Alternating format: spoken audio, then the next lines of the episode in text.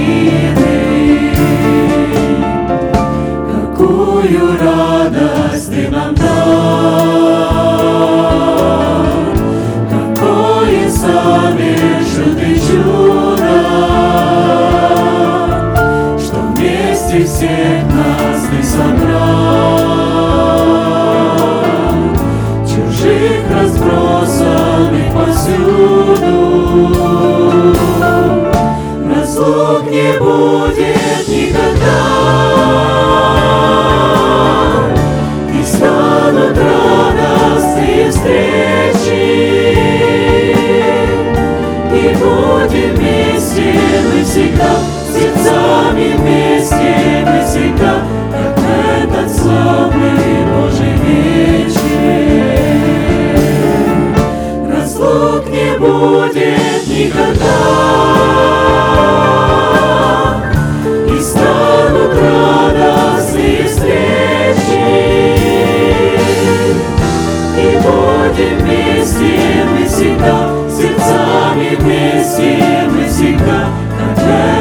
Love me.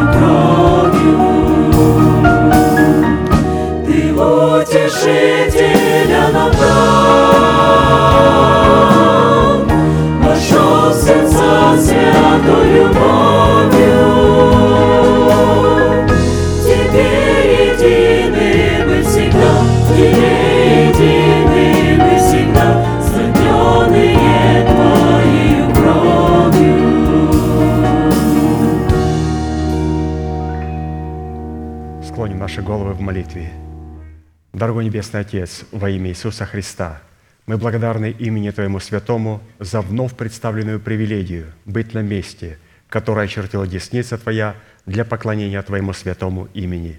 И ныне позволь наследию Твоему во имя крови завета подняться на вершины для нас недосягаемые и сокрушить всякое бремя и запинающий нас грех. Да будут прокляты в этом служении, как и прежде, все дела дьявола, болезни, нищета, преждевременная смерть, демоническая зависимость, всевозможные страхи, депрессии, разрушения, косность, невежество – все это да отступит от шатров святого народа Твоего. И ныне встань, Господи, на место покоя Твоего Ты и ковчег могущества Твоего, и да облекутся святые Твои спасением Твоим, и да возрадуются пред лицом Твоим. Дай нам больше от Духа Твоего, пропитай нас Духом Твоим святым, позволь нам найти светлое лицо Твое. Мы благодарим Тебя, что это служение представлено апостолом Аркадием в Твои божественные руки, и мы молим Тебя, продолжай вести его рукой сильную и превознесенную, великий Бог, Отец и Дух Святой. Аминь. Будьте благословенны, пожалуйста, садитесь.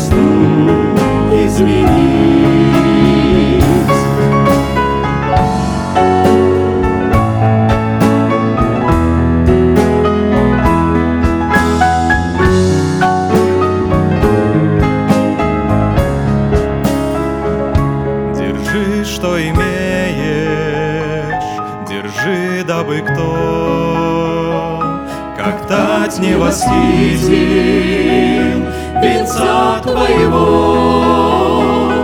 Пусть будет нечестие, как злобный поток.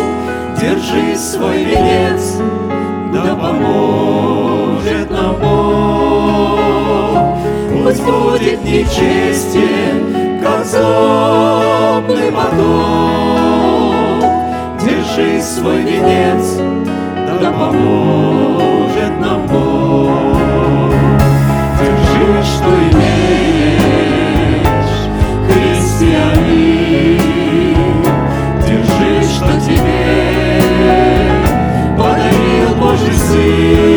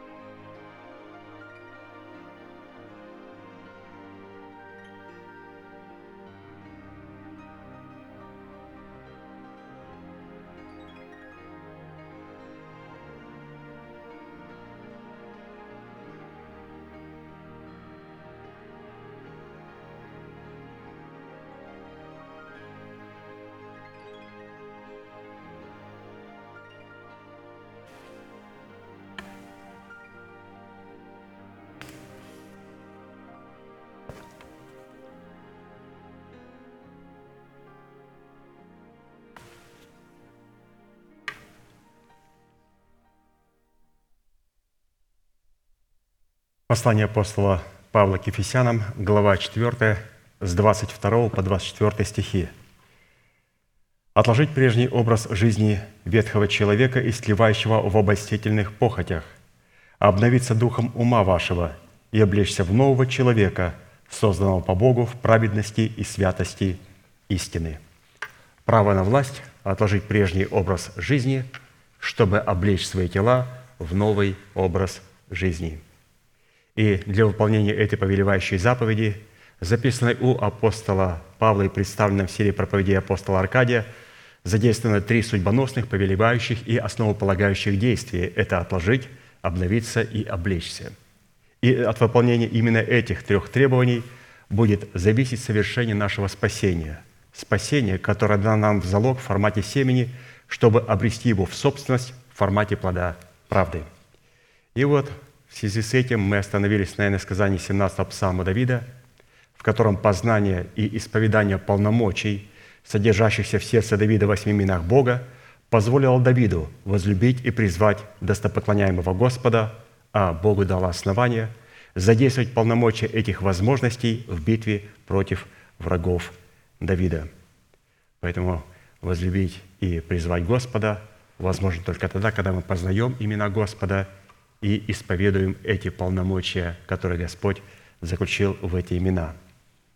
И когда мы это делаем, то Господь начинает задействовать полномочия своих имен в битве против наших общих врагов. И вот Псалом 17, с 1 по 4 стихи написано «Возлюблю Тебя, Господи, крепость моя, Господь, твердыня моя и прибежище мое, Избавитель мой, Бог мой, скала моя, на Него я уповаю, щит мой, рог спасения моего и убежище мое. Призову достопоклоняемого Господа и от врагов моих спасусь». Давайте все вместе провозгласим наше наследие в Иисусе Христе. Господи, Ты крепость моя, Господи, Ты твердыня моя, Господи, Ты прибежище мое, Господи, Ты избавитель мой, Господи, Ты скала моя, Господи, Ты щит мой, Господи, Ты рог спасения моего, Господи, Ты убежище мое – Благодарение Господу, который соделал нас достойными этих имен, потому что эти имена стали характеристиками нашего характера. Также и имена Бога, все имена, которые Он имеет, являются Его божественными характеристиками. Итак, в определенном формате, насколько это позволил нам Бог, исходя из меры нашей веры, мы уже рассмотрели суть первых трех вопросов, говоря о имени Господа «Ты – скала моя», а поэтому сразу обратимся к рассматриванию вопроса четвертого, который звучит следующим образом. По каким признакам следует определять, что Бог является нашей скалой в реализации нашего призвания, состоящего в воздвижении державы жизни в нашем перстном теле. И мы приведем восемь составляющих, хотя их гораздо больше, которые являются признаками, свидетельствующие в нашем теле, что мы заплатили цену за власть на право быть введенными в удел неисследимого наследия Христова в имени Бога Скала Израилева. И сегодня из этих восьми составляющих мы с вами рассмотрим две составляющие. Или же два признака, по которым мы будем определять, что сработаем ли мы с именем Бога «Ты – скала моя». И вот первый признак – Первый признак, по которому следует судить, что Бог является нашей скалой, это по свидетельству того, что Бог вывел нас из Египта нашей души и рассек камень в пустыне и напоил нас, как из великой бездны, из скалы извел потоки, и воды потекли, как реки. И это все записано в Псалме 77 с 12 по 16 стихи. Он перед глазами отцов их сотворил чудеса в земле египетской, на поле Цуан, разделил море и провел их через него, и поставил воды стеною, и днем вел их облаком, а во всю ночь светом огня. Рассек камень в пустыне и напоил их, как из великой бездны. Из скалы извел потоки, и воды потекли, как реки. Из скалы извел потоки, и воды потекли, как реки». То есть, если мы говорим, что «Господи, Ты – скала моя», Господь смотрит на этот псалом и говорит, тут написано, «Из скалы я должен был извлечь потоки, и эти воды, воды должны были течь, как река». И поэтому, говоря об этом событии, мы рассмотрим в этом событии образ Моисея, образ сынов Израилевых – образ фараона, образ Египта в нашем теле, кем является или чем является пустыня в нашем теле, и образ камня, рассеченного в пустыне, и той воды, которая должна истекать из этого камня, как потоки рек. И какое условие необходимо сделать, чтобы получить власть на право выйти из Египта нашей души, из младенчества. Вот примерно вот такие вот образы, такие имена, такие события – и такая география будет представлена в этом первом признаке. Итак, под образом Моисея в совершении данного события будем рассматривать в нашем теле образ нашего сокровенного человека. То есть очень прекрасно, что мы можем обратить этот образ к самому себе. И, разумеется, мы можем увидеть его в церкви. Когда мы смотрим в церковь, то в церкви образ Моисея несет человек, представляющий отцовство Бога, которого Бог поставил. Ну, мы также имеем утешение, вот читая труд нашего пастыря, увидеть Моисея в самом себе. И так начинаем его обнаруживать. Это наш сокровенный человек. А потом посмотрим, какой сокровенный человек. То есть человек должен прийти в определенную меру полного возраста Христова, чтобы вот быть таким Моисеем.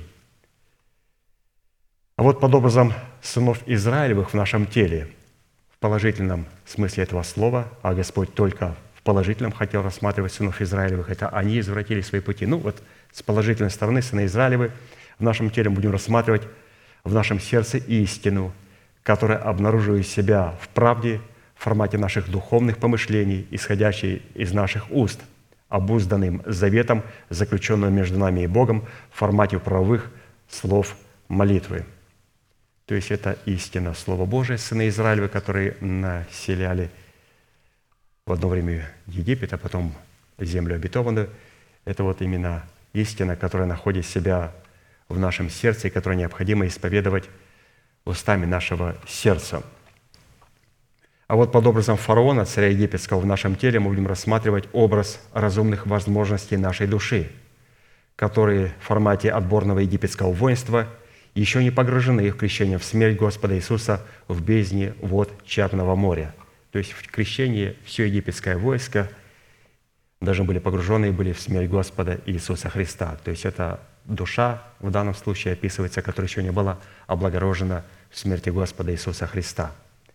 А посему причина, по которой фараон, царь Египта, в предмете разумных возможностей нашей души противостоял Моисею в лице нашего сокровенного человека, состояла в том, что разумные возможности нашей души еще не были обновлены духом нашего ума, потому что наш сокровенный человек еще не пришел в меру полного возраста Христова, в котором мог бы являться признаком обновления разумных возможностей нашей души крещением в водах черного моря. То есть причина, по которой фараон не покорялся и не находил ничего общего с Моисеем, это по той причине, потому что вот они до поры до времени будут противиться друг другу. Потому что необходимо провести все субстанции нашего естества через смерть. И до тех пор, пока наш сокровенный человек не пришел в меру полного возраста Христова, то, разумеется, невозможно было получить право побороть Египет.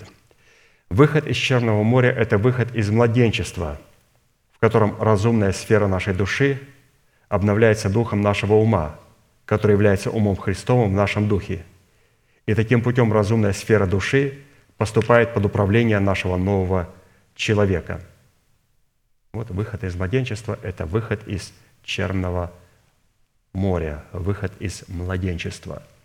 А вот когда Господь повелевает выйти из Вавилона, то это уже не выход из младенчества, это выход из душевности, потому что младенец – это всегда душевный человек. Душевный человек редко когда младенец. И когда Господь говорит, выйдите, не просто бегите из Вавилона, бегите из той душевности, где все, почитая себя учителями но там нет учеников. В то время, когда они не разумеют истины, люди душевные, не принимают того, что от Духа Божия. Как определить младенца душевного и просто душевного беззаконника, который не потерял свою душу в смерти Господа Иисуса Христа? Очень просто. Вы говорите Слово Божие. Человек, посланный Богом, говорит Слово Божие. Младенец принимает Слово Божие и любит это Слово. Человек душевный прищуривает свои глазки и начинает контролировать каждое слово, начинает открывать Библию и говорит – что это здесь написано? Помышления праведных или промышления? И показывает мне, здесь написано, написано помышления праведных. Я открываю переводы Стронга, еврейские переводы, которые признаны, и там написано промышление. О, посмотрите, как интересно. Потому что мы читаем толкования, мы читаем а, толкования и переводы. И просто открыть книгу, и а у меня так – я говорю, ты знаешь, сколько толкований существует? Толкований. Масса толкований и масса переводов. И те переводы, которые использует апостол, наш брат Аркадий, он использует, которые имеют самую богатую семантику. Потому что помышления праведников, мы просто приводим иллюстрацию, человека душевного. Как определить человека душевного? Он что-то услышал не так и сразу все поставил под сомнение. Это душевный человек. Помышление праведных не всегда промышление. Промышление – это всегда помышление. Потому что промышление – это помышление в действии. Поэтому мы должны эти вещи понимать. И если что-то а, не совпадает с нашим небольшим интеллектом, то необходимо подождать немножечко и не бежать сюда наперед и не говорить, на каком основании вы читаете не то, что в Библии. И когда я показал человеку несколько переводов с разных книг, которые находятся в университетах и находятся под хрустальными а, вот такими стеклами, стеклами, и чтобы никто там, все было переведено досконально, на вес золота считаются эти переводы. И именно оттуда пастор взял и нам предоставил богатство это. Поэтому давайте так, не умничать особо сильно, святые, поэтому я так немножко грубовато говорю, но простите, пожалуйста. Потому что сохранить хочу вам жизнь и себе вместе с вами. Поэтому вот мы должны оставить вот такое младенчество. Выход из Черного моря – это выход из младенчества, в котором разумная сфера нашей души обновляется духом нашего ума, который является умом Христовым в нашем духе. И таким путем разумная сфера нашей души поступает под управление нашего нового человека.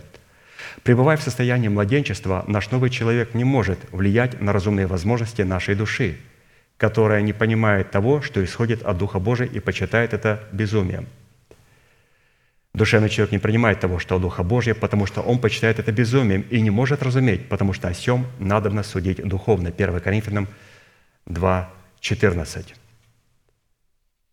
То есть в младенчестве наш новый человек не может влиять на разумные возможности нашей души. И наша душа в формате а, ее вот, разумных способностей не может никак контролировать наши эмоции – и мы помним а, вот на примере Самсона, каким образом пять владельцев филистимских принесли серебро к Далиде. Только тогда, когда она получила загадку от Самсона. В чем секрет его силы? И когда он открыл ей сердце все свое, то есть что значит Самсон открыл Далиде сердце? Это говорит о том, что наше мышление было обновлено духом нашего ума – душа наша поняла, какая ценность в обетовании воздвижения державы жизни и воскресения в нашем теле. И что сделал? Эмоции моментально принесли серебро и поставили в полную зависимость от наших разумных способностей. Поэтому, если мне сказали, скажи, пожалуйста, как определить человека, который вот получил это откровение? Я говорю, можно начинать от самых эмоций. Вот эти пять владельцев филистимских, пять эмоций, они обязательно встанут под власть нашей разумной сферы, и мы будем контролировать наши эмоции – это будет говорить о том, что они начинают пускать свое серебро в оборот. Это произошло только тогда, когда откровение, которое было у Самсона, которое представляло нашего сокровенного человека, стало достоянием души Далиды. И Далида передала это всему естеству владельцам филистимским. И моментально все естество человека выстроилось в божественный порядок. Все, человек изменился – он теперь не будет просто кричать, орать, не будет бросать ничего. Может проявиться где-то там, голос поднять или что-то сказать, какую-то нелепость. Ну, в общем плане, то есть мы начнем контролировать свои эмоции. Образ Египта в нашем теле – это образ младенчества, которое колеблется весь ней, потому что не способно отличать истину от лжи в устах человека, выдающих себя учителями, в силу чего и увлекается всяким ветром учения по лукавству человека, по хитрому искусству обольщения, воспринимая трюки жрецов за истину – чтобы вывести сынов Израилевых из Египта, им необходимо было вспомнить, кем является для них Бог, их отцов Авраама, Исаака и Иакова, чтобы дать Богу основания вспомнить свой завет, который Он заключил с их отцами, и возопить к Богу об избавлении от рабства Египта и от рабской работы, которую наложили на них фараон, царь египетский. Так и написано, исход 2 глава, 23-25 стихи. «И стенали сыны Израилевы от работы и вопияли, и вопль их от работы вошел к Богу.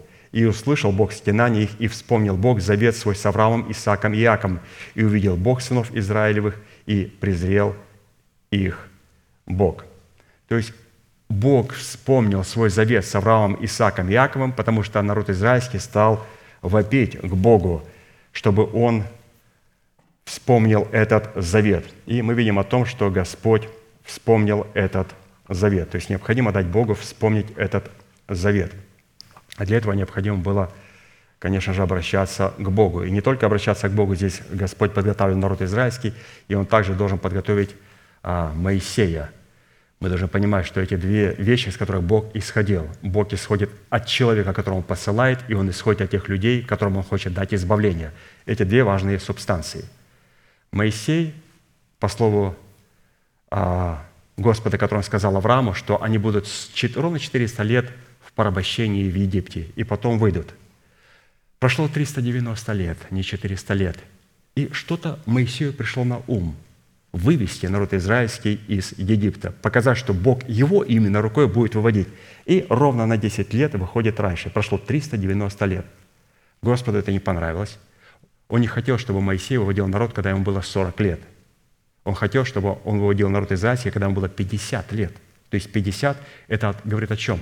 Что Дух Святой является Господом и Господином моей жизни. Не я вожу Духа Святого, а Дух Святой вводит меня – он будет меня вести в землю обетованную. Но он вышел в 40 лет. Все, я уже как бы окреп, 40 лет. И вышел, прошло только 390 лет, и Господь его отправляет, чтобы он учился у тестя своего Иофора в землю Мадиамскую на 40 лет. Израиль вышел в 430 лет. Почему? Господь сказал, через 400 лет я выведу народ израильский из Египта. Прошло 390 лет, и Моисей попытался вывести и что Господь поменял? Он говорит, хорошо, 40 лет на учебу, и еще все эти годы теперь Израиль должен был ждать Моисея, пока Господь его подготовит. То есть мы должны понимать о сроках, что для того, чтобы обращаться к Богу, Господи, вспомни свой завет, для этого необходимо, чтобы и народ израильский, и, разумеется, Моисей, наш сокровенный человек, полностью соответствовали параметрам Бога.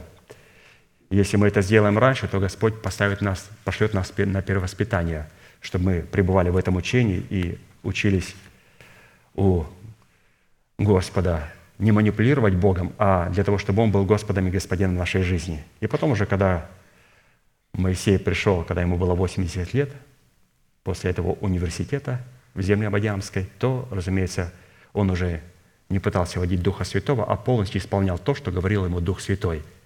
А Дух Святой хотел, чтобы он это сделал в 50 лет.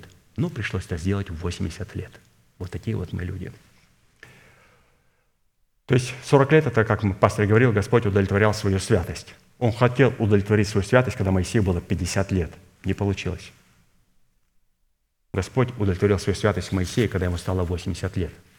Также и пастор будет, будет говорить об Аврааме, что когда он начал ходить перед Богом, ну, человек уже был ну, под 100 лет – он очень красиво показывает, не буду забирать наперед, хотя он ходил верою, но после покажет анатомию, что такое ходить верою, и когда мы воистину начинаем ходить перед Богом. То есть а, там есть определенная разница. А вот образом пустыни, читаем дальше, куда увлек Бог сынов Израилевых, является формат тотального освящения, в котором мы призваны умереть в смерти Господа Иисуса для своего народа, для дома своего Отца и для расливающих вожделений своей души. Чтобы в пустыне тотального освящения – говорить в сердце своего народа, к сердцу своего народа и дать ему закон, исполняя который он мог бы наследовать обетованную землю, под которой следует разуметь наследование своего нетленного тела. Осия 2, 14. «Посему вот я увлеку ее, приведу ее в пустыню и буду говорить к сердцу ее, и дам ей оттуда». Откуда оттуда? Вот с пустыни. Что он даст с пустыни? Место освящения. Он даст виноградники ее и долину Ахор в преддверии надежды – и она будет петь там, как в дни юности своей и как день выхода своего из земли египетской. Уже тогда, в событии выхода сынов Израилевых из Египта, в пустыню, великую и страшную, для совершения тотального формата освящения Бог положил на счет избранного им остатка обетования об усыновлении нашего тела искуплением Христовым, которое должно совершиться в преддверии нашего встретения Господу на воздухе.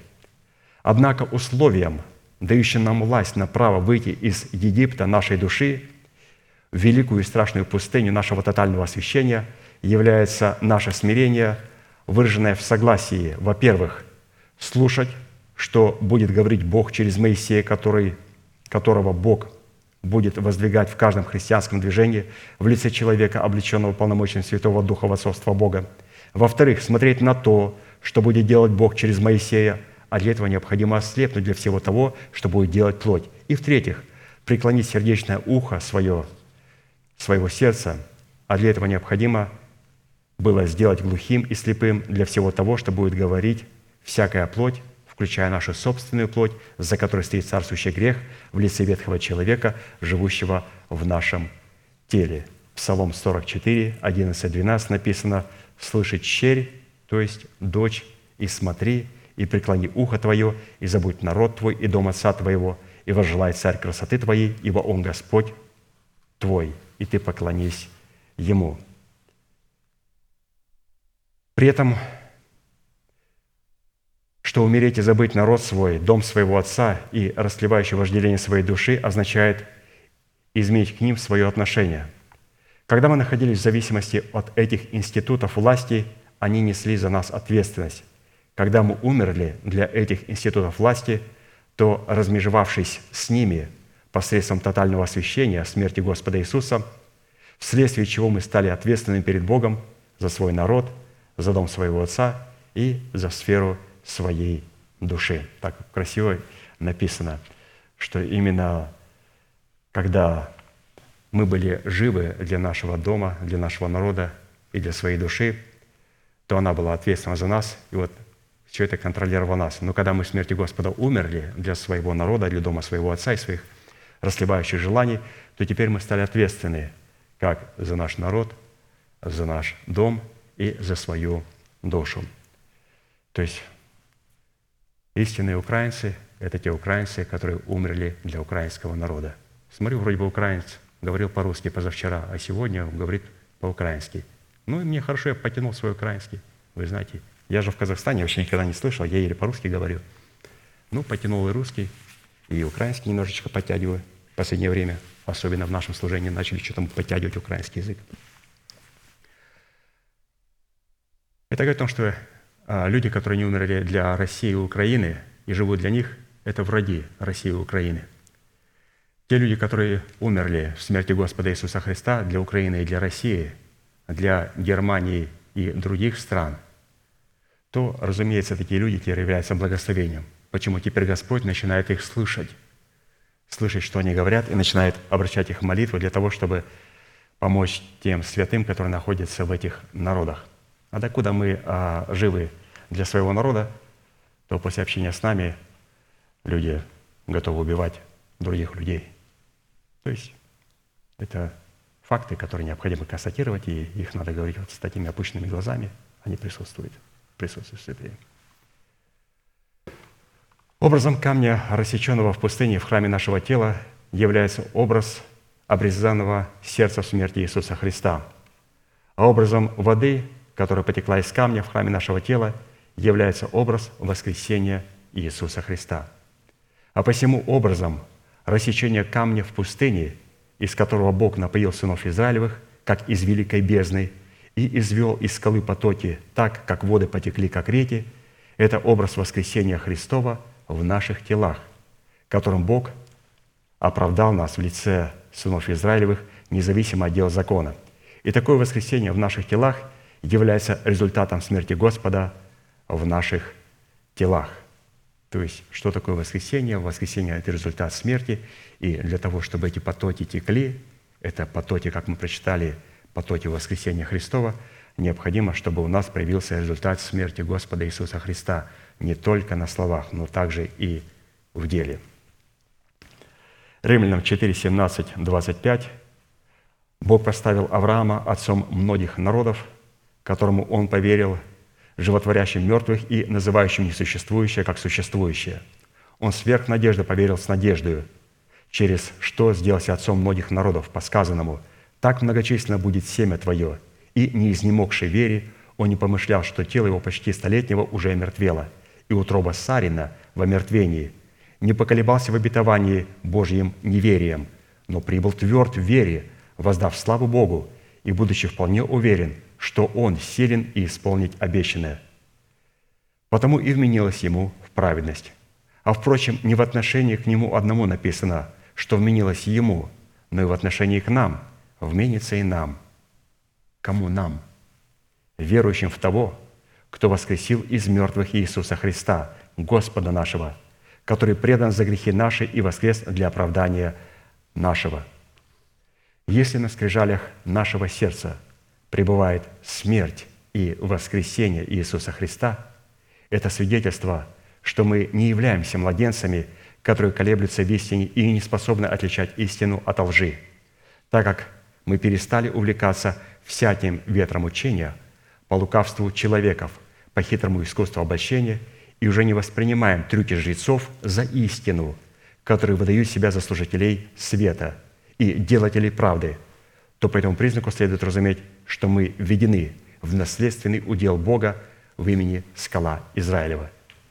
То есть быть, вот заканчивая вот это первый признак – быть или же сработать с именем Господа «Ты – скала моя», это значит выйти из младенчества. И пастырь вот показал, как выйти из младенчества на такой большой, красивой историческом событии, каким образом Господь выводит нас из младенчества. Он нам показал и Моисея, и народ израильский, Он нам показал и фараона, и Египет, и пустыню, куда мы должны были прийти, что прийти в пустыню младенец не может – только когда человек оставляет младенчество своего Египта, то только тогда он получает право прийти в пустыню, где Господь будет давать нам наши виноградники и долину Ахор. Это все будет происходить в пустыне. То есть, как мы видим, это не дается в душевности, в младенчестве.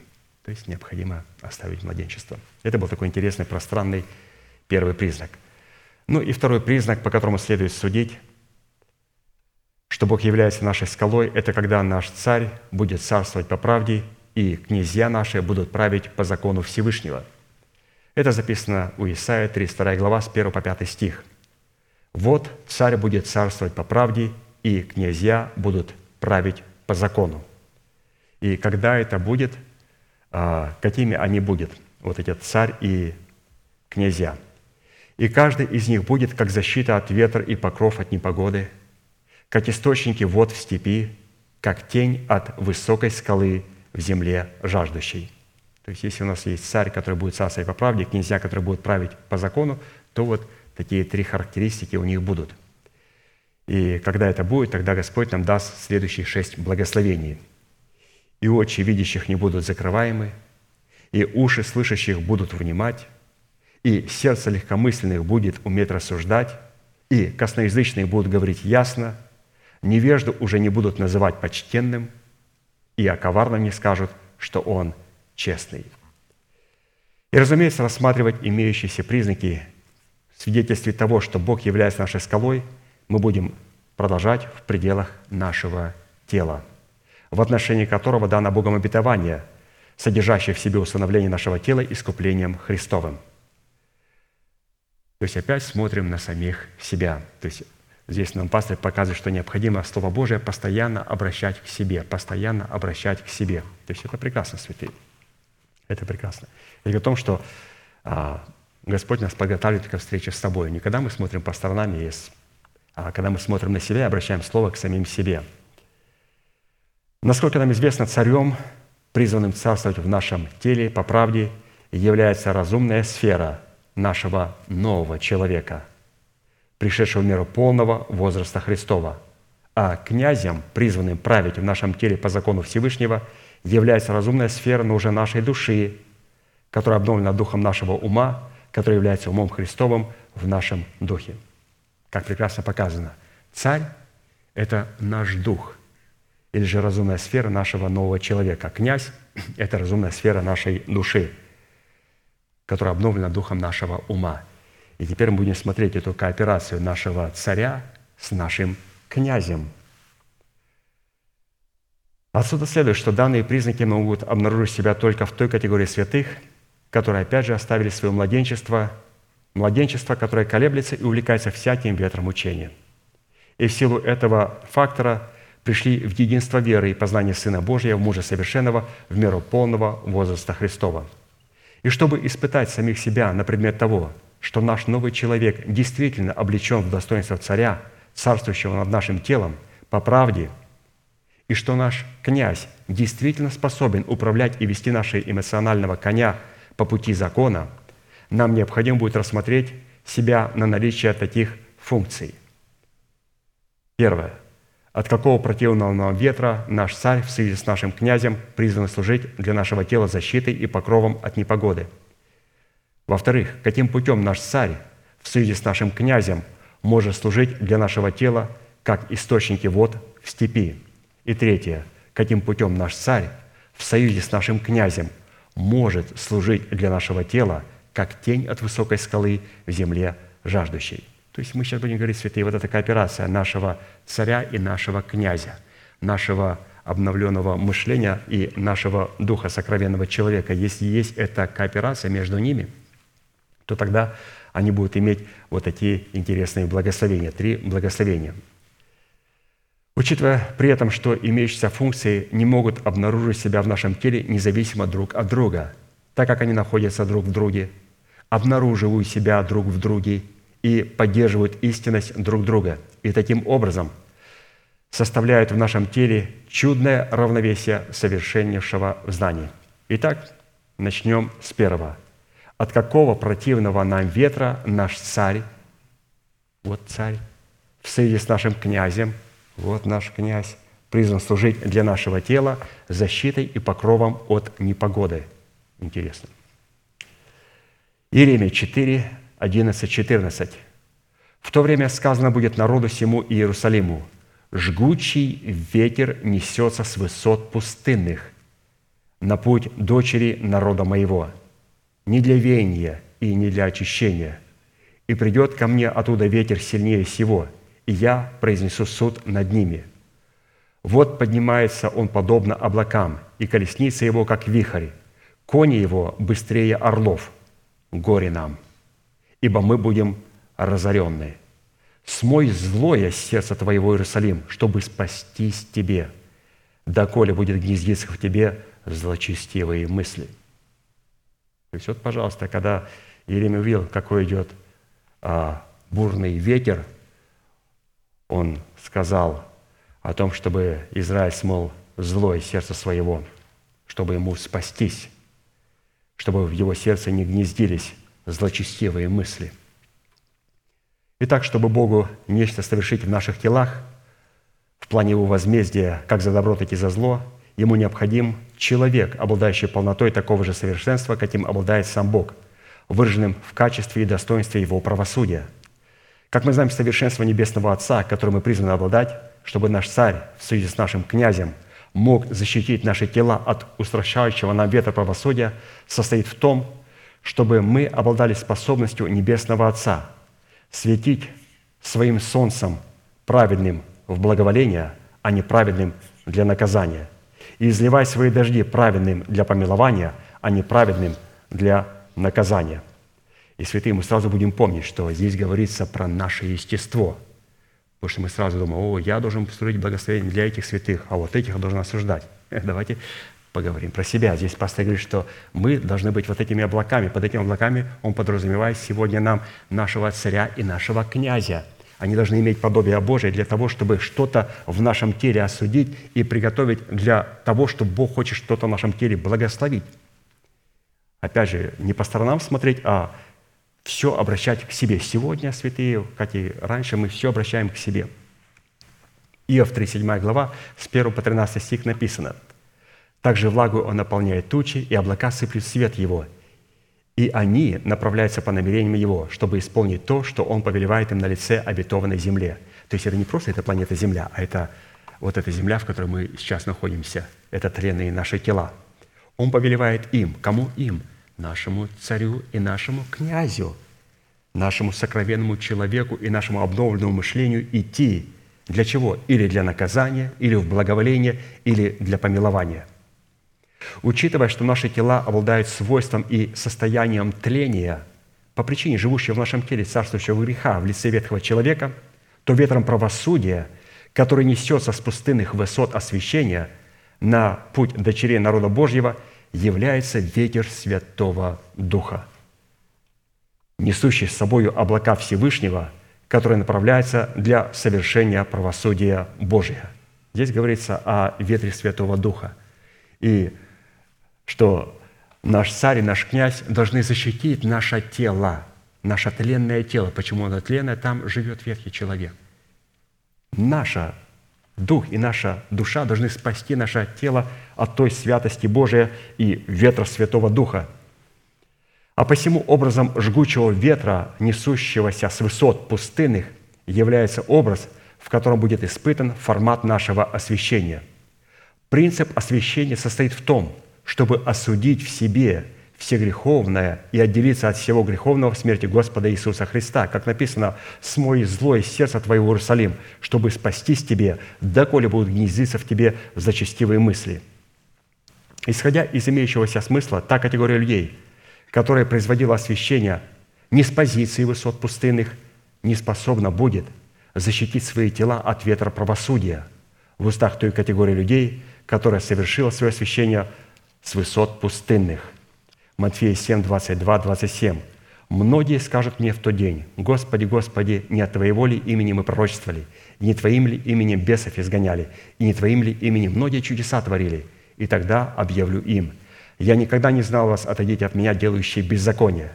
Итак, всякого, кто слушает слова Моисии и исполняет их, уподоблю мужу благоразумному, который построил дом свой на камне, и пошел дождь, и разлились реки, и подули ветры, то есть это ветры от Духа Святого, ветра освящения, и устремились на дом тот, и он не упал, потому что основан был на камне. А всякий, кто слушает слова сии мои и не исполняет их, уподобится человеку безрассудному, который построил дом свой на песке, и пошел дождь, и разлились реки, и подули ветры, и налили на дом тот, и он упал, и было падение его великое. Почему? Потому что эти люди, которые строили на песке, у них освящение заключалось в трехдневный энкаунтер. А святые, которые строили на камне, у них освящение – это процесс всей нашей жизни. Мы в каждом дне производим освящение. И освящение имеет две субстанции. Первое освящение – я отделяюсь от греха, чтобы посвятить себя Богу. И второе освящение – а теперь я сохраняю мое посвящение. Поэтому вот эти две характеристики должны у нас присутствовать. Я отделяюсь от греха и посвящаю себя Богу, и потом через это освящение я сохраняю свое посвящение. Итак, если у нас спросят, что наш царь в союзе с нашим князем будет как защита от ветра и покров от непогоды, что это значит? Это значит, что ветер правосудия Святого Духа, несущийся с пустыни высот освящения, испытывать будет формат нашего освящения. А для этого наш царь и наш князь должны осудить в нашем теле с позиции высоты, высот пустынных, с позиции Слова Божия, все греховное и отделиться от всего греховного смерти Господа Иисуса Христа. И эта роль лежит на нашем царе и на нашем князе, на нашем сердце и на нашем обновленном мышлении. Приготовиться к этому ветру, то есть смерти Господа Иисуса Христа, отделиться от всего злого. Вопрос следующий. Каким путем наш царь в союзе с нашим князем может служить для нашего тела, как источники вод в степи? То есть из этих трех картин, которые нам показывают кооперацию нашего царя с нашим князем, нашего сокровенного человека, нашего духа с нашим обновленным мышлением, то вот вторая картина – это наш царь и наш князь будет служить для нашего тела источником вод в степи. Образом источников вод в степи является образ обетования, данного Богом для усыновления нашего тела, искуплением Христовым, в котором явится воздвижение в нашем теле державы жизни вечной, представляющей воцарившееся воскресение Христова. И чтобы стать для своего тела источником вод в степи, утоляющим жажду всех ее обитателей, необходимо обладать жаждой живой воды в лице Святого Духа – который может дать Сын Божий в достоинстве Сына Человеческого. Вот как написано в Иоанна 7 глава, 37, 29 стих, или скажи 29, 37, но читаем выборочно. «В последний же великий день праздника стоял Иисус и возгласил, говоря, «Кто жаждет, иди ко мне и пей. Кто верует в Меня, у того, как сказано в Писании, из чрева потекут реки воды живой».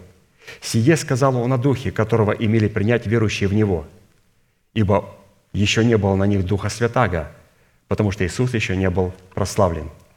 Чтобы обладать жаждой живой воды в лице Святого Духа, необходимо разуметь значимость, значимость Святого Духа в усыновлении нашего тела искуплением Христовой. То есть для того, чтобы обладать жаждой, необходимо понимать значимость Святого Духа в нашем формате искупления для нашего тела. Именно невежество в отношении значимости личности Святого Духа в установлении нашего тела искуплением Христовым и значимости самого установления нашего тела искуплением Христовым является отсутствием жажды живой воды в лице Святого Духа. Под жаждой живой воды следует разуметь не крещение Святым Духом со знамением и наговорения, а вождение Святым Духом, которое является результатом принятия Святого Духа в качестве Господина своей жизни, что возможно, когда мы оставим младенчество, котором человек, крещенный Святым Духом со знамением и наговорения, колеблется и увлекается всяким ветром учения по указу человеков по хитрому искусству обольщения – в состоянии младенчества мы не можем отличать действие Святого Духа от действия Духа обольщения, как в человеках, за которыми Он следует, так и в своих мыслях, которые мы зачастую воспринимаем за откровение Святого Духа. А посему и водиться Святым Духом такой человек не способен, в силу чего и спасение находится под большой угрозой. Римлянам 8, 11, 14. «Если же Дух того, кто воскресил из мертвых Иисуса, живет в вас, то воскресивший Христа из мертвых оживит и ваши смертные тела Духом Своим, живущим в вас. Итак, братья, мы не должники плоти, чтобы жить по плоти, ибо если живете по плоти, то умрете. А если Духом умершляете дела плотские, то живы будете, ибо все водимые Духом Божьим – суть сыны Божии. Все водимые Духом Божьим – суть сыны Божии. Всего, чего жаждет человек в состоянии младенчества, несмотря на наличие крещения Святым Духом, так это только обладать благословениями Святого Духа, дарами Святого Духа и помазанием Святого Духа. Такой человек в силу своего невежества все время пытается водить Святого Духа и указывать Святому Духу, что он обязан для него делать вместо того, чтобы жаждать откровения Святого Духа, чтобы исполнить их – в состоянии младенчества у человека нет никакой кооперации между разумными возможностями его духа и между разумными возможностями его души. В силу этого у такого человека его царем является царствующий грех, а его князем – нечестивые мысли, которые он воспринимает за мысли Святого Духа. Итак, вот вторая картина была представлена для нас, что кем является наш царь, в связи с нашим князем, что он должен являться источником вод в степи. И мы сделаем заключение, что необходимо разуметь значимость Святого Духа в установлении нашего тела искуплением Христовым и также значимость вождения Святым Духом, который является результатом принятия Святого Духа в качестве Господа и Господина святой жизни. То есть это очень важно. Если у нас вот это есть понимание этой значимости, то тогда мы являемся, или же наш царь, наш дух и наш князь, наше мышление являются вот этим источником воды в степи. Вот смотрите, просто принять Духа Святого, во-первых, просто понять, что Он нам нужен, Дух Святой, просто понять. И Он нам нужен не для того, чтобы просто говорить на иных языках, а Он для того, чтобы мы могли научиться водиться им, потому что крещенные Духом Святым со знамениями наговорения, они пытаются, то есть водить Дух Святой, манипулировать им – но здесь мы видим о том, что мы, крещенные Духом Святым, со знамениями наговорения, должны научиться а, принять Духа Святого как Господа и Господина своей жизни. И когда это произойдет, то тогда мы будем являться источником вод в степи для нашего тела. И вот следующая картина.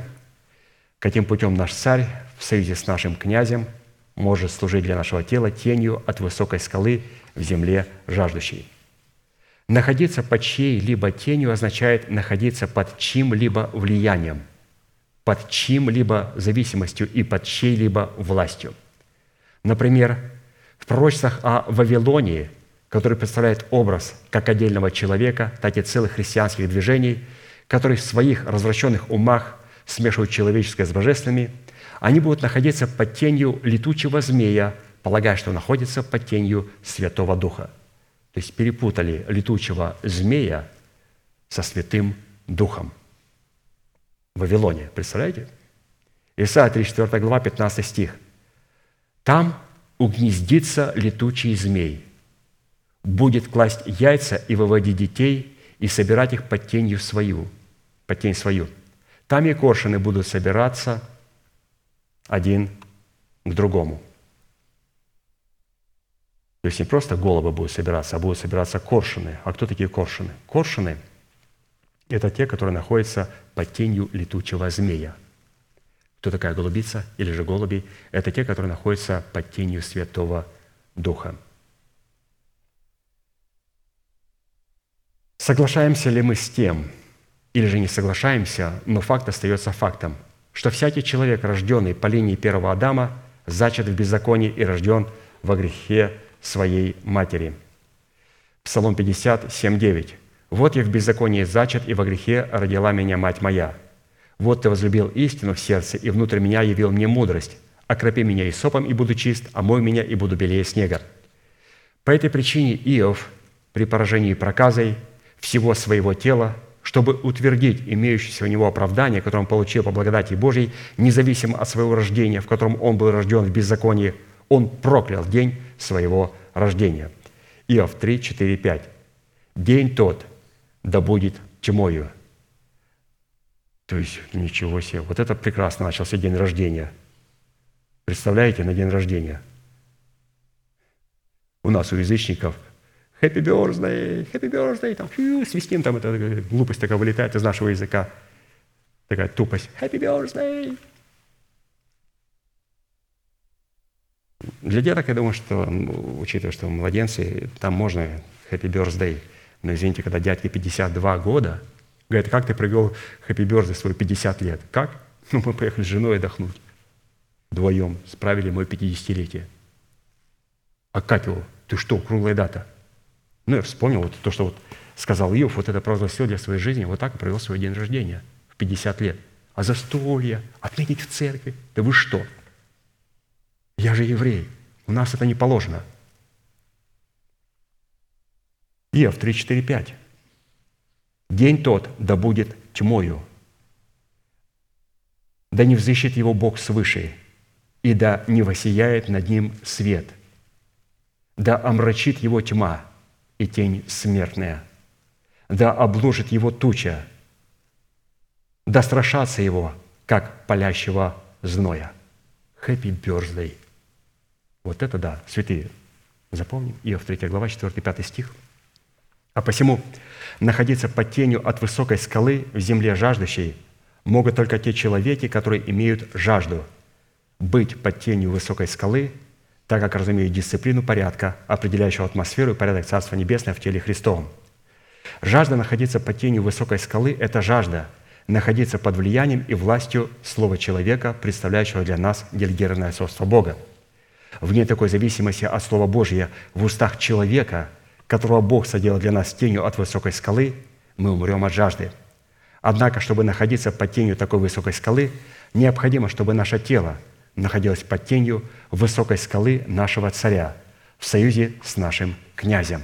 А это означает приготовить сердце свое, чтобы при слушании Слова Божьего в устах посланника Бога принимать его с таким настроением в своем сердце, что мы немедленно исповедовать его, сказав Богу в своем сердце, «Да будет мне по слову Твоему», чтобы таким путем оно получило как юридическую возможность быть оплодотворенным в нашем сердце, дать и возможность взрастить в нашем сердце в плод правды.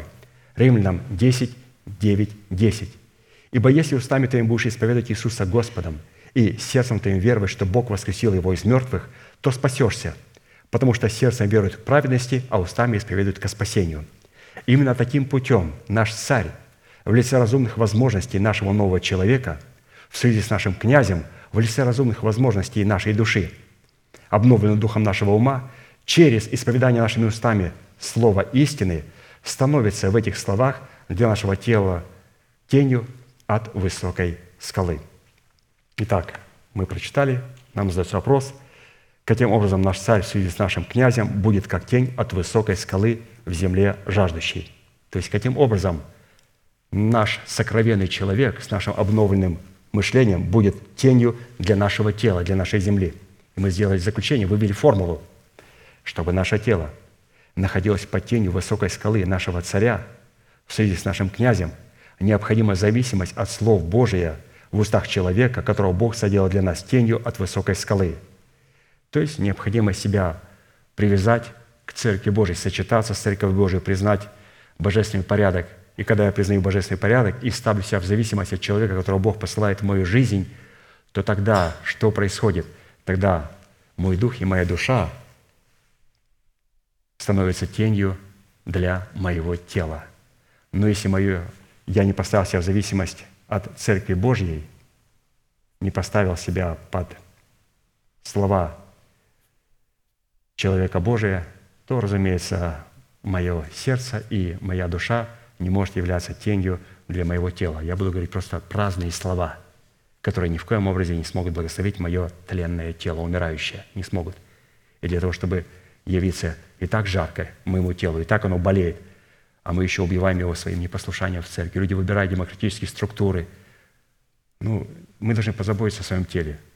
Как? Необходимо распространить эту тень с тела Христова на нашу душу, на наш дух, потом с нашего духа на нашу душу, и потом на наше тело. Обязательно. То есть необходимо привязать себя вот такими веревками. Церкви Божьей. Вы помните, когда Давида сказал Самсону, чем связать тебя, чтобы усмирить? Он говорит, свяжи меня веревками, которые не были в деле. Она его связала веревками, которые не были в деле. И пастор очень красиво показал. Потом, когда она крикнула ему, «Самсон, вставай, филистимляне идут на тебя!» Он встал и порвал новые веревки, которые не были в деле, как ниточки. И она сказала, «Почему это не работает?» Он говорит, «Далида, ты должна была научиться, почему не работает твоя молитва. Почему? Ты почему говоришь, благодарю тебя за это обетование, за это обетование, привязываешь к этим обетованиям теми веревками, которые не были в деле. И она сказала, как сделать так, чтобы были веревки в деле? Он говорит, вот дело Божие. Однажды к Иисусу подошли и сказали, что нам делать, чтобы творить дела Божии? И он говорит, вот дело Божие, чтобы вы веровали в того, кого Он послал. Привяжите себя веревкой к тому человеку, к той церкви, которую Бог послал в нашу жизнь. И потом, когда мы покажем, что, Господи, у меня есть веревка, которая в деле. Что такое в деле? Признать того человека, которого Бог послал в мою жизнь – вот что я сделал. Вот это то, что мы сейчас с вами святые читаем, это говорит о том, что я привязал себя веревкой, и моя веревка в деле. Все. Теперь что? Теперь, если я свяжу Самсона, он меня не, никуда не вылезет, никуда не освободится, не упадут, как, как ниточки. Поэтому Самсон хотел показать, что необходимо всякий раз, когда мы обращаемся к Богу, использовать ту веревку, которая была в деле – И теперь пройдем дальше. Вот нам были представлены такие три картины, через которые мы могли определить, а, каким благословением будет являться наш царь и наш князь, то есть наш дух и наша душа для нашего тела. Какие красивые картины нам были представлены. И теперь читаем дальше. «Проверь же и испытай себя на предмет того, что наш царь, царствующий в нашем теле по правде, в союзе с нашим князем, который управляет по закону, в трех рассматриваемых нами функциях следует по шести ниже указанным признакам. Итак, вот эти три а, определения, которые мы с вами а, сегодня рассмотрели, теперь определим их по шести признакам. Вот эти шесть признаков покажут, является ли наш царь и наш князь вообще князем и царем в нашем естестве. Вот шесть признаков. Во-первых, очи видящих не будут закрываемы. Во-вторых, уши слышащих будут внимать, в-третьих, сердце легкомысленное будет уметь рассуждать, четвертое, косноязычные будут говорить ясно, пятое, невежды уже не будут называться почтенными, и шестое, о коварном не скажут, что он честный. При этом действии всех вышеуказанных шести признаков мы призваны обнаружить, опять же, в своем теле. Итак, начнем сразу с первого фразы, или же первый признак – во фразе «очи видящих не будут закрываемы». На иврите означает «не будут оглядываться в страхе», «не будут помраченные», «не будут отводить очей от целей». Образом очей, видящих, что приготовился Бог творить в нашем теле, которые не будут закрываемы, будет наша способность и наша готовность спасаться от гнева Божия на гору и не озираться назад. Бытие 19, 17. Когда же вывел их вон, то есть Лота и его семью, то один из них сказал, «Спасай душу свою, не оглядывайся назад». и нигде не останавливайся в окрестности сей. Спасайся на гору, чтобы тебе не погибнуть. Образом очей видящих, что приготовил Бог творить в нашем теле, которые не будут закрываемы, будет наша способность и наша готовность не озираться, не озираться на дом своего Отца. Луки 9, 57, 62. Случилось, что когда они были в пути, некто сказал ему, «Господи, я пойду за Тобою, куда бы Ты ни пошел». Иисус сказал ему, «Лисицы имеют норы и птицы небесные гнезда, а Сын Человеческий не имеет где преклонить голову». А другому сказал, «Следуй за мной». Тот сказал, «Господи, позволь мне прежде пойти и похоронить отца моего». Но Иисус сказал ему, «Предоставь мертвым погребать своих мертвецов, а ты иди, благовествуй Царство Божье». Еще другой сказал, «Я пойду за тобою, Господи, но прежде позволь мне проститься с домашними моими». Но Иисус сказал ему, «Никто, возложивший руку свою на плуг и озирающийся назад, не благонадежен для Царствия Божия». Если мы обладаем таким состоянием, не озираться на свой народ, не озираться на свой дом и не озираться на расливающее вожделение своей души, то это признак, является подтверждением, что наш царь царствует в нашем теле по правде, в союзе с нашим князем, который управляет по закону в нашем теле. То есть, сделаем заключение, очи видящих не будут закрываемы, это значит смотреть на Божьи цели и не озираться на свой народ, на дом своего отца и на расливающее вожделение своей души. Вот такой человек сможет смотреть на Божьи цели. Следующий признак, второй признак, по которому следует определять, что наш царь царствует в нашем теле по правде, в союзе с нашим князем. Это потому, что уши слышащих будут внимать. То есть вот эти шесть признаков мы рассматриваем. Это подтверждение тех трех признаков, тех трех признаков, что наш царь и наш князь царствует по правде. И вот второе благословение, признак – это уши слышащих будут внимать. В данном месте Писания фраза «уши слышащих будут внимать» на иврите означает дорогу в сердце человека с двухсторонним движением – на котором Бог получает основание слушать человека или же исполнять его молитвы, а человек может слушать Бога или же повиноваться Слову Божьему в устах посланного им человека. А посему более точная и верная версия данного перевода могла бы звучать таким образом – слушать с большим вниманием друг друга. То есть Бог слушает нас, мы слушаем Бога. Авакум 2, 1, 4. «Чтобы читать на стражу мою стал я, и, стоя на башне, наблюдал, чтобы узнать, что скажет он во мне, и что мне отвечать по жалобе моей. И отвечал мне Господь и сказал, «Запиши видение и начертай ясно на скрижалях, чтобы читающий легко мог прочитать, ибо видение относится еще к определенному времени и говорит о конце, и не обманет. И хотя бы и замедлило, жди его, ибо непременно сбудется, не отменится.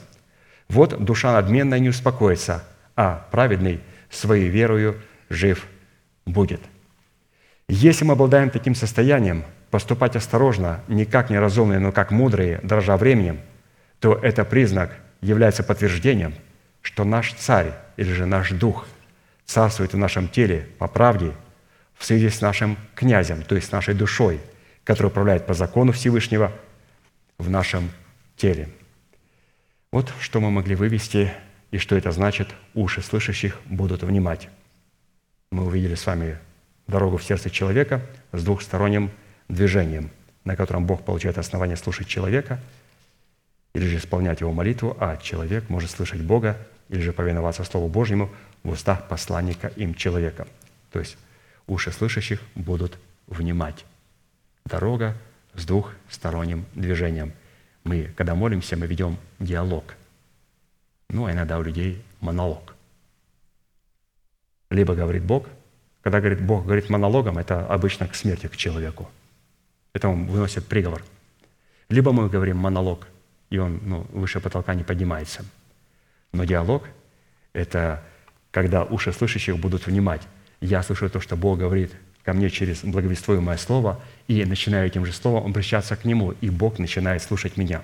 Поэтому вот такой можно запомнить красивый образ. Что такое молитва? Это дорога с двухсторонним движением. Следующая составляющая, признак, по которому следует определять, что наш царь царствует в нашем теле по правде в связи с нашим князем, который управляет по закону, это сердце легкомысленных будет уметь рассуждать. Это все написано святые нас. Наше сердце легкомысленное наконец-то научится рассуждать. На иврите по значениям сердца легкомысленного имеется в виду действовать поспешно, необдуманно или опрометчиво. Ну, прям такие родные слова. Очень все знакомо.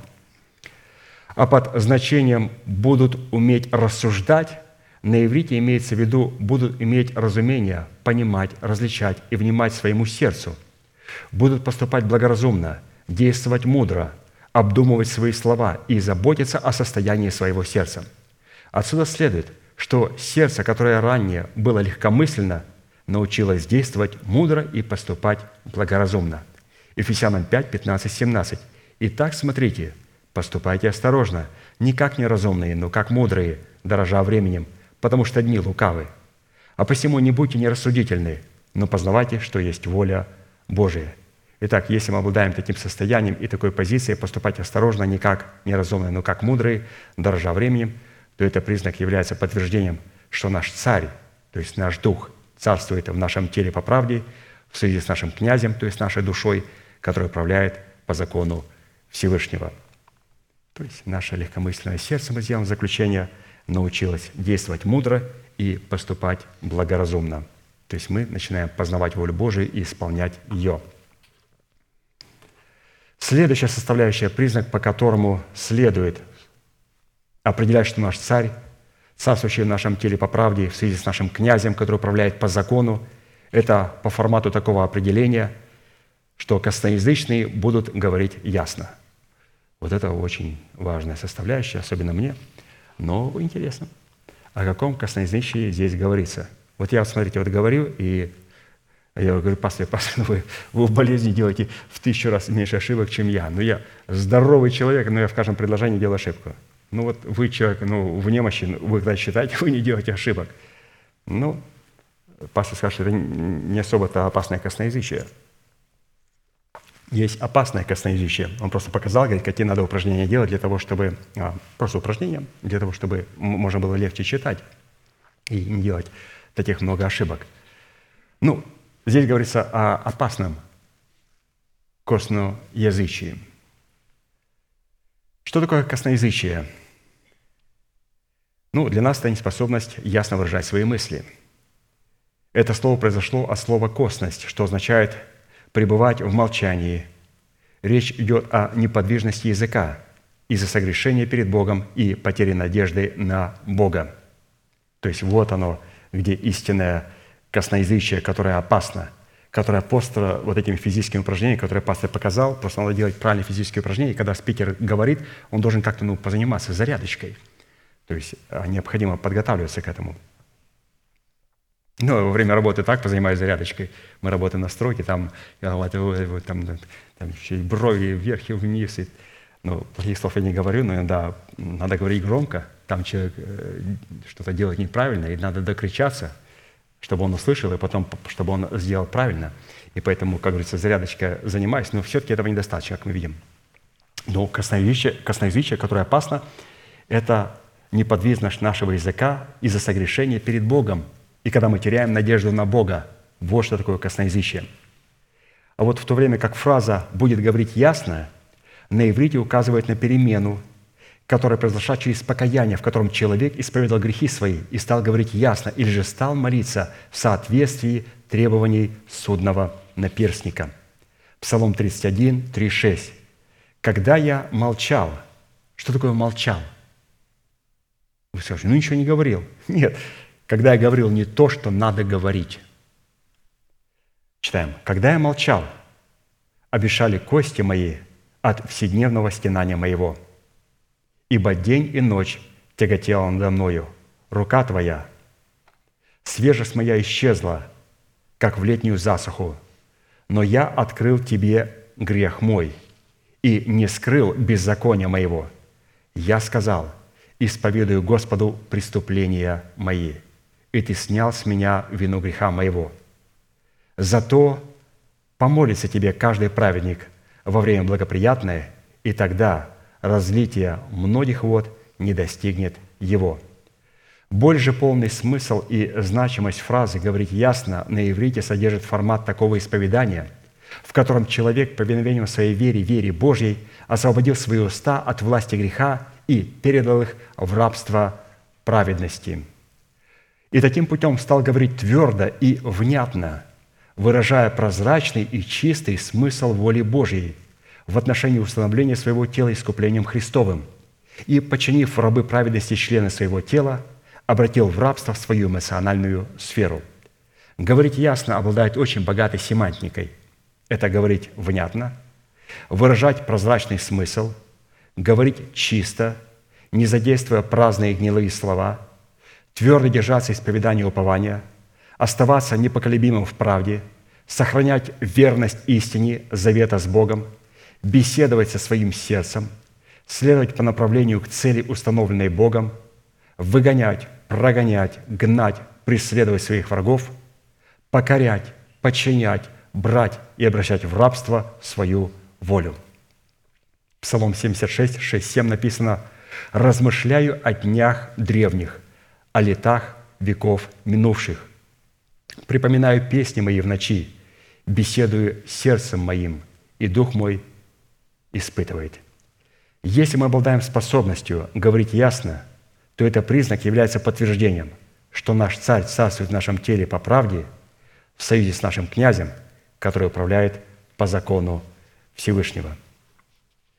То есть косноязычные будут говорить ясного. Это исповедание, в котором человек повинуется своей вере, вере Божьей.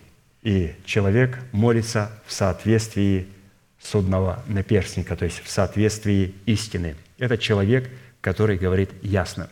Но когда человек а, молится Богу, поет псалмы, рассказывает стихи, и это не является соответствует требования судного наперстника истины Христовой, то Писание говорит, это косноязычный, то есть Бог такого человека не понимает. Он какие-то звуки произносит, но он не может понять, что он говорит. Что он говорит, потому что это не соответствует а, божественному регламенту. Поэтому мы должны понимать, что для того, чтобы а, не занимать время у святых и не морочить голову нашему Господу, а необходимо, может быть, иногда консультироваться у пастыря. Пастырь, как вы смотрите? Вот знаете, честно говоря, если вы мне бы сказали исполнить песню или какой-то а, стих рассказать, я бы сразу пошел на консультацию к пастырю, потому что я знаю, что это произведение человека – я понимаю, что я читаю Слово Божие. Когда я читаю Слово Божие, мне надо подойти к пастырю и сказать, пастырь, это правильно или нет? Нет. Когда я читаю труды пастыря, мне надо с ним консультироваться. Но если бы я бы имел такую возможность красиво рассказывать стихи или красиво петь, вы знаете, я бы консультировался. И что интересно, наши святые консультируются. Вы знаете, они спрашивают у пастыря, пастырь, как вы смотрите, вот это правильные слова или неправильные слова. Иногда пастырь поправляет, делает определенные коррекшены в песнях, в стихах.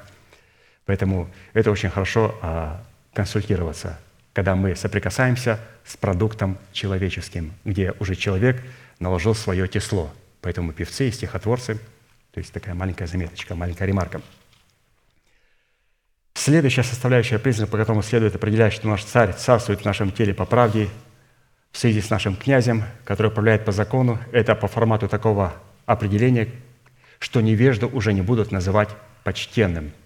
Что указывает тот факт, что ранее мы называли невежду почтенным – и полагаю, что вы догадываетесь, пишет апостол Аркадий, что невежда, ранее живущий в нашем теле, которого мы называли почтенным, это наш непросвещенный истинный разум, который выдавал свои изречения за откровение Святого Духа.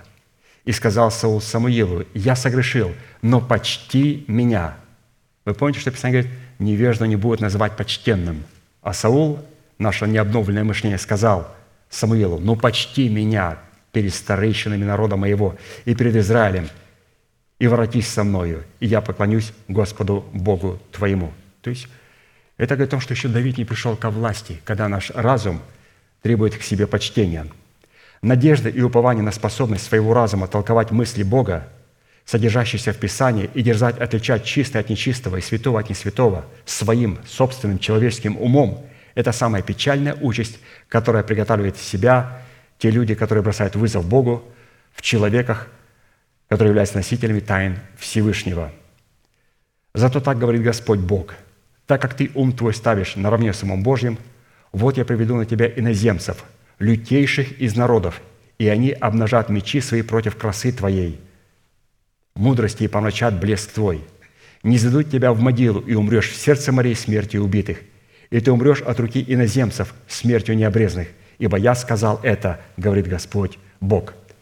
Чтобы не называть невежду почтенным, необходимо, чтобы все, что для нас ранее являлось преимуществом, то ради превосходства познания Христа Иисуса все почитать читою и не сообразовываться больше с возможностью своего ума, чтобы приобрести Христа и найти в нем не со своей праведностью, которая закона, но с той, которая через веру во Христа Иисуса с праведностью от Бога по вере. И вот когда у нас все это есть, святые, когда мы не почитаем невежду за почтенного, то это говорит о том, что в нашем сердце есть царь, и в нашей душе, в нашем разуме есть князь. Но если мы вот, называем наш необновленный интеллект почтенным и обращаемся к нему и кадим ему, то у нас нет ни царя, ни князя. И следующая составляющая признак, по которому следует следить, что наш царь царствует в нашем теле по правде в связи с нашим князем, который управляет по закону, это о коварном не будут говорить, что он честный. Коварство – это характерная черта необрезанного ума.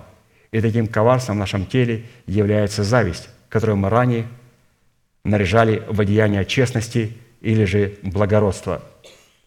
Дело в том, что мы без исключения родились в беззаконии, уже запрограммированной в нашем естестве завистью и коварством – который у одних выражается более ярко, а у других менее ярко, но она есть у всех. И если мы примем все со свое решение. Распять свою плоть со страстями и похотями и прекратим наряжать ее, эту зависть и это коварство в одеяние истины, держава смерти в нашем теле будет разрушена, и у нас уже не будет причины называть свое прошлое коварство – честностью. Итак, если мы обладаем способностью о коварном не говорить, что он честный, то это признак является подтверждением того, что наш царь царствует в нашем теле по правде в связи с нашим князем, который управляет по закону Всевышнего. Поэтому, святые, мы будем сейчас молиться и благодарить Бога за то слово, которое мы слышали. Мы увидели себя в этом слове. Есть некоторые аспекты, где мы с вами даже немножко себя подтянуть – ну, так в общем, в общем достаточно э, звучит утешительно, но все это радует, святые. Все это очень радует. И радует то, что еще надо себя подшлифовать. Поэтому будем благодарны тому слову, которое Бог нам дает через нашего Отца, где мы можем себя подшлифовать, для того, чтобы, когда придет ветер Божий от Господа, чтобы мы могли являться вот этим царем и этим князем и быть тенью и защитою для нашего тела, и чтобы не были бы поражены от Господа. Будем молиться. Аминь.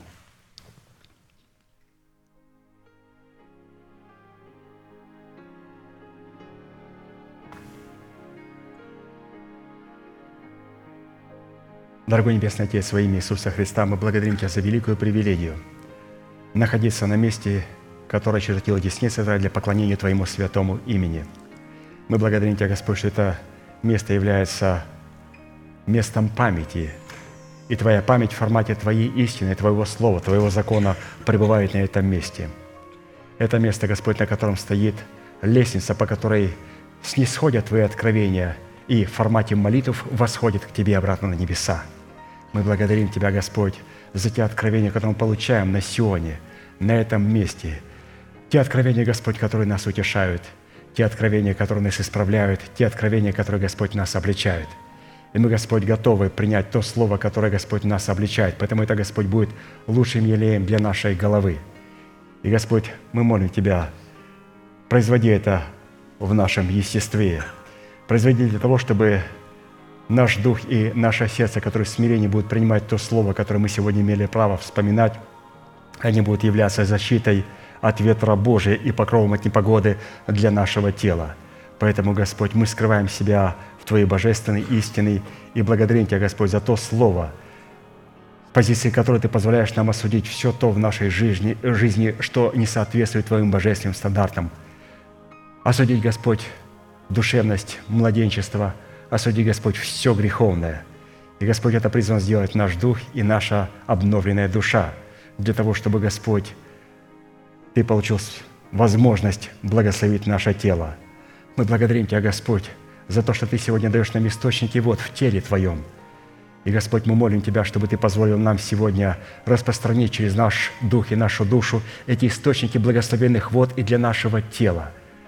А для этого, Господь, мы принимаем Духа Святого как Господа и Господина нашей жизни и благодарим Тебя, что мы сегодня в очередной раз поняли великую значимость Святого Духа как Господа для нашего тела, для нашего служения. Благодарим Тебя, Господь. Мы благодарим Тебя, Господь, что Ты позволишь нам находиться под тенью от высокой скалы. И сегодня, Господь, мы признали Твою божественную тень, и мы привязали себя к лучшему, к лозе лучшего виноградника, Господь, для того, чтобы мы могли питаться соком этого виноградника и этой божественной маслины. Мы благодарим Тебя, Господь, что сегодня эта тень, которая сегодня пребывает в теле Твоем, она также через нашего царя и нашего князя, через наш дух и наше тело может тенью своей распространиться на наши тела, на наши, Господь, тела, которые Ты хочешь усыновить. И мы благодарим Тебя, Господь, что Ты дал нам это откровение, когда мы находились в пустыне. И сегодня, Господь, мы благодарим Тебя за то откровение, которое мы получили. Ты дал нам способность, Господь, чтобы сегодня мы имели очи видящие, которые не будут закрываемы, чтобы мы могли, смогли смотреть и созерцать на то, что Ты делаешь для нашего тела – что ты делаешь в нашем духе и в нашей душе. Благодарим Тебя, Господь, что мы уже видим перемены. Мы даже видим перемены, Господь, в нашем теле, потому что мы, Господь, уже видим невидимое. И придет, Господь, время, когда мы больше не будем исповедовать несуществующее как существующее, но мы, Господь, будем Тебя благодарить за это существующее.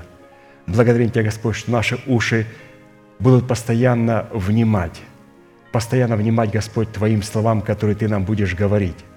Благодарим Тебя, Господь, что Ты избавляешь нас от сердец легкомысленных, и Ты позволяешь нам сегодня рассуждать. Ты позволяешь нам рассуждать. И мы, Господь, прежде чем начинать учиться рассуждать, мы хотим, Господь, научиться размышлять. Поэтому позволь нам, Господь, сегодня принять то слово, которое мы не приняли в свое сердце, и начинать размышлять, ожидая, Господь, искры Святого Духа, откровения этой молнии. И мы благодарим Тебя, Господь, что сегодня эти откровения, как Твои божественные облака, наполненные влагою и откровениями Святого Духа. И мы, Господь, ожидаем Твоего света в этом облаке. И когда, Господь, мы увидели в этом свете Твои откровения, мы теперь начинаем рассуждать над тем, что мы увидели, и пребываем, Господь, в этом слове, расширяя и углубляя то откровение, которое было озарено для нас Святым Духом. Благодарим Тебя, Господь, что Ты избавил нас от косноязычности – Благодарим Тебя, Господь, что Ты нас сегодня учишь молиться согласно Твоих божественных предписаний. Мы благодарим Тебя, Господь, что Ты позволил нам исповедовать грехи и обращаться к Тебе теми устами, которые исповедовали грехи перед Твоим святым лицом. Мы благодарим Тебя, Господь, что мы отказались невежду называть почтенным. Мы, Господь, отказываемся свой интеллект называть почтенным. И мы, Господь, сделали решение не ставить свой ум наравне с умом Божьим – мы встали, Господь, в Твой божественный порядок. И мы сегодня принимаем, Господь, и являем дело Твое в своем естестве, признавая, Господь, того человека, которого Ты послал в нашу жизнь. И принимая, Господь, то слово, которое Ты хочешь нам передать через него. Благодарим Тебя, Господь, за Твое Слово. Благодарим Тебя, Господь, за Твою Библию. И благодарим Тебя, Господь, за Твои откровения, которые Ты хочешь нам передать в формате благовествуемого Слова. Мы благодарим, Господь, что мы сделали решение – о коварном больше не говорить, что он честный. Мы осудили, Господь, в своем естестве всякое коварство, всякую зависть, всякую обиду, всякую ненависть. Господь, во имя Иисуса Христа мы это осудили в себе. И, Господь, когда это в нас есть, это говорит, что наш дух является царем, и наша душа является князем. Благодарим Тебя, Господь, за Твою церковь Сион. Благодарим Тебя, Господь, за человека Божия, который нам открыл эти прекрасные картины, эти заповеди, Господь. Ты позволил нам, Господь, сочетаться с Сионом. И сегодня, Господь, через это мы получили власть сочетаться с Твоими истинами. И сочетавшись с Твоими истинами, Ты позволил нам познавать Твои истины. И познавая Твои истины, Господь, через это мы являем любовь к Тебе.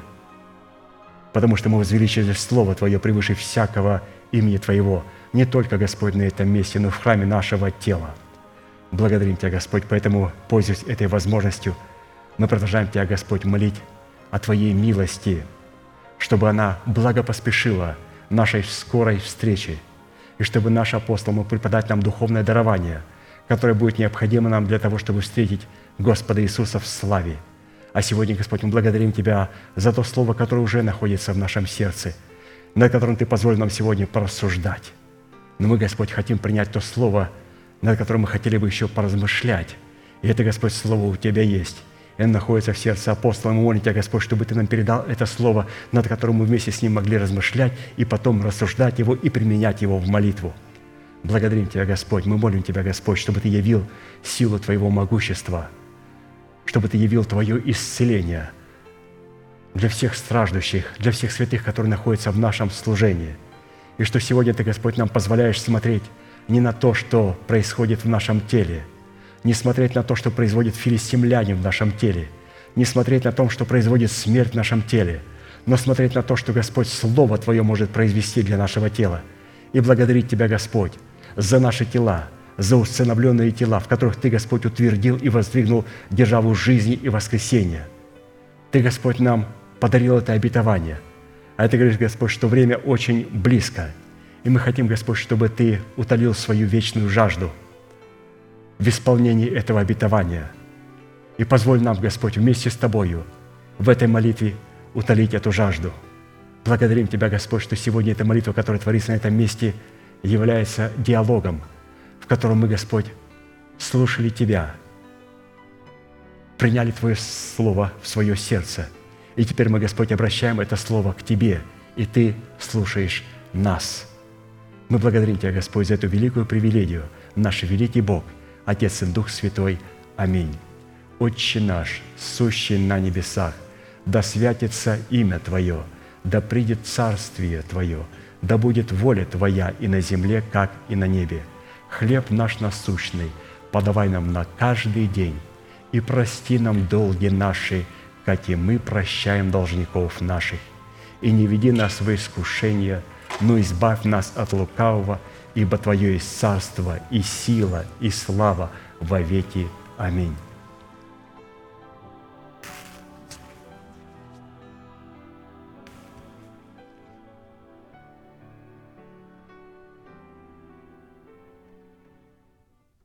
Боже, милость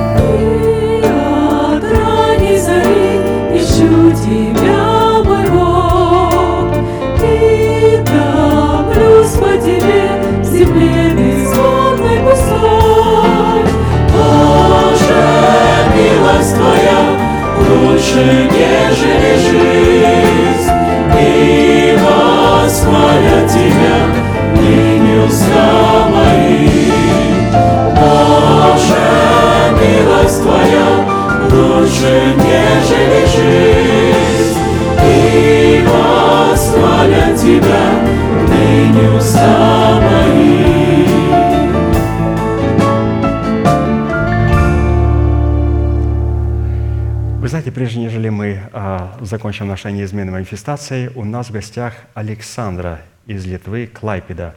Можно, пожалуйста, вас сюда? Так, Александра из Литвы, Клайпеда. Это наш гость. Вот можете поаплодировать. Вот, пожалуйста. А, вот, пожалуйста, это наш гость. А, пожалуйста, приглашайте ее, а, общайтесь с ней. Вы на сколько приехали?